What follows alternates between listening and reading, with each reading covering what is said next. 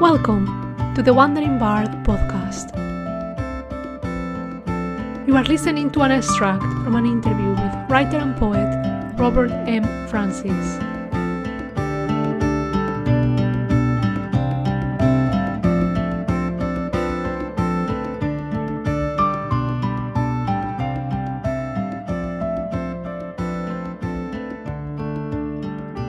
There are a few times in my career to date that I've felt that sense of validation or that twinge of excitement where you feel like you're a writer proper. I guess the first one was having a having my very first poem accepted for a magazine publication. This is a really old magazine called Fire back in sort of 2009, 2010 perhaps.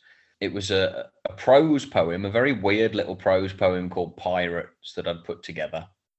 And having sent quite a lot of poems out in previous years and really got nowhere with them other than receiving pleasant rejection letters, enough rejection slips to wallpaper a room.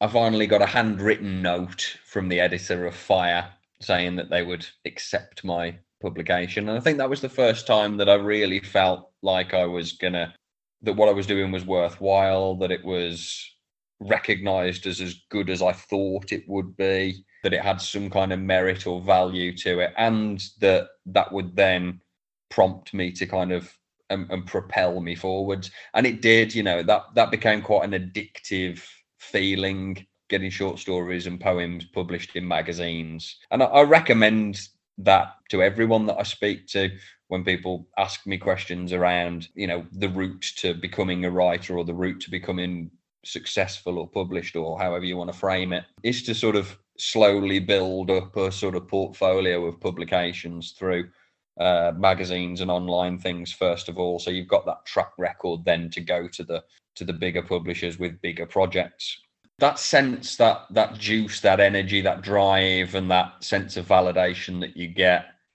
through publishing books is something quite different really because you spend so long on a particular project. So my my debut novel bella for example i wrote over about a 4 year period and it's a relatively short novel over about a 4 year period. And even after it got accepted for publication there was another sort of 12 months worth of working with the editor to make sure everything was all the T's had crossed and I's were dotted. And you, you sort of spend quite a lot of time waiting for things to happen, waiting for the cover uh, artwork to come through and to be accepted, wait for the blurbs from other writers to come through. And, you know, you, you read various drafts and see various PDF documents and all of those are really, really exciting things on the way to publication. And then finally the book comes out. It's a it's a strange feeling, I have to say, especially working on a project like I say for for several years. It's a strange feeling now going, okay, this is no longer mine. So you get this kind of thrill of, yay, I've done it. I've achieved something really big and I've done something that's that people are going to read and enjoy and find interesting or intriguing or confusing or whatever but at the same time you're you're full of kind of trepidation and and, and worry and anxiety about how it's going to be perceived and the fact that it's no longer your property anymore it used to be just your project your little passion project that's now part of a kind of commercial and cultural life of its own. It's a very unusual, but ultimately beautiful experience. Something that has taken a long time for me to get done. I mean, it's a tricky one to, to answer, really, because the whole publishing world moves at a glacial pace.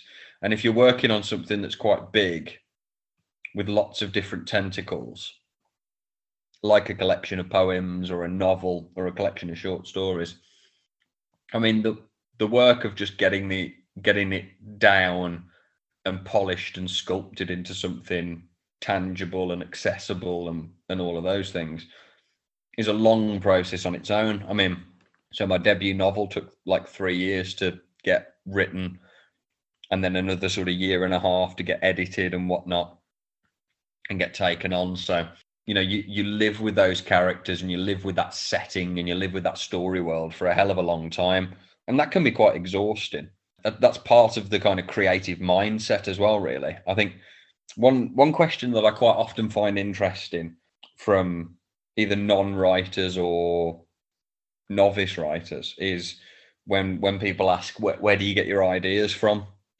And i think to myself well that, that's the easy bit actually. Like coming up with the idea is the really is the really simple thing. It's it's crafting that idea into something that's got movement and thrust and poetry and drama in it that uh, really takes its time. And it's then polishing that down and making sure it's as tight and sharp as it possibly can be. That's the really tricky bit of the exercise.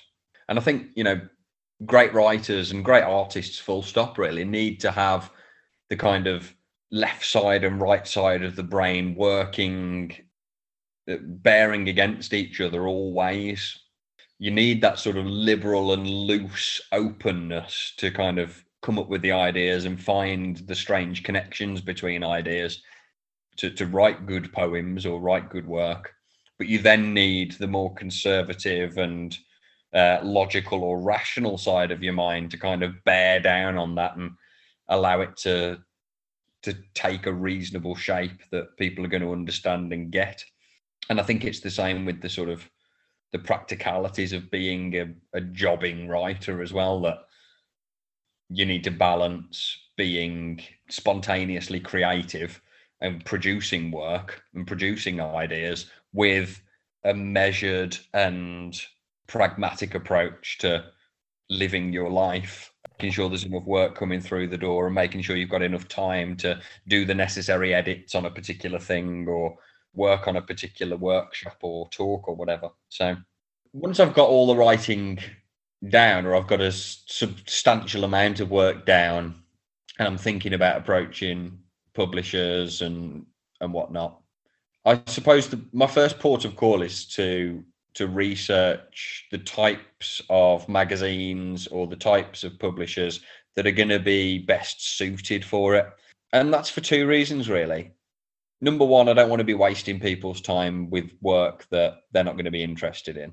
And number two, I want my work to find a home that with a publisher or with a magazine or whatever that is going to give it the care and attention that I've given it as well. I mean, this is why both of my novels have been published by Wild Pressed Books. And it's because Wild Pressed Books are a really small team.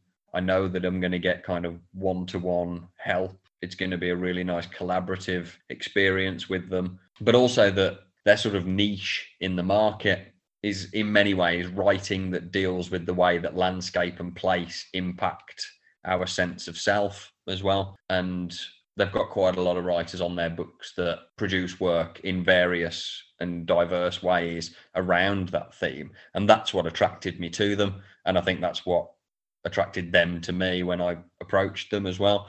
That's my first port of call, really. It's like, okay, if I'm writing on, if I'm working on some nature poems, I'm not going to send that to a publisher that's only interested in urban literature. It's about finding the right home for it. And then it's send them some work and hope for the best in lots of ways and and likewise with with the longer works as well you know if i'm if i'm sending a, a few poems out to a magazine um, i'm sending it out to deliberately targeted magazines it's not just a a scattergun approach. If those poems get rejected, then they just get packaged up into a different file and I look for a new home for them. I, I don't dwell on it at all. If you get a rejection, you're getting rejected for that particular work at that particular time by that particular editor for that particular edition. And so there's lots and lots of different uh, qualifiers within that short sentence. Doesn't necessarily mean that it's not good, it's just not right for that person at that particular time for that particular edition. And so you can kind of dust yourself down quite quickly and move on to the next submission. And I've done very similar things with my poetry collections and my novels as well. Thank you so much for listening to The Wandering Bard. I'm your host, editor, and producer, Ines G. Labarta, and I want to say thank you to the University of Wolverhampton for supporting this podcast. Our theme music is titled Wanderers and it's by composer Dana Boulet. Please feel free to reach out to us with any comments, any ideas. Please follow us on social media and leave us a good rating on whichever app you've used to listen to this episode. Thank you so much for being there and see you next time.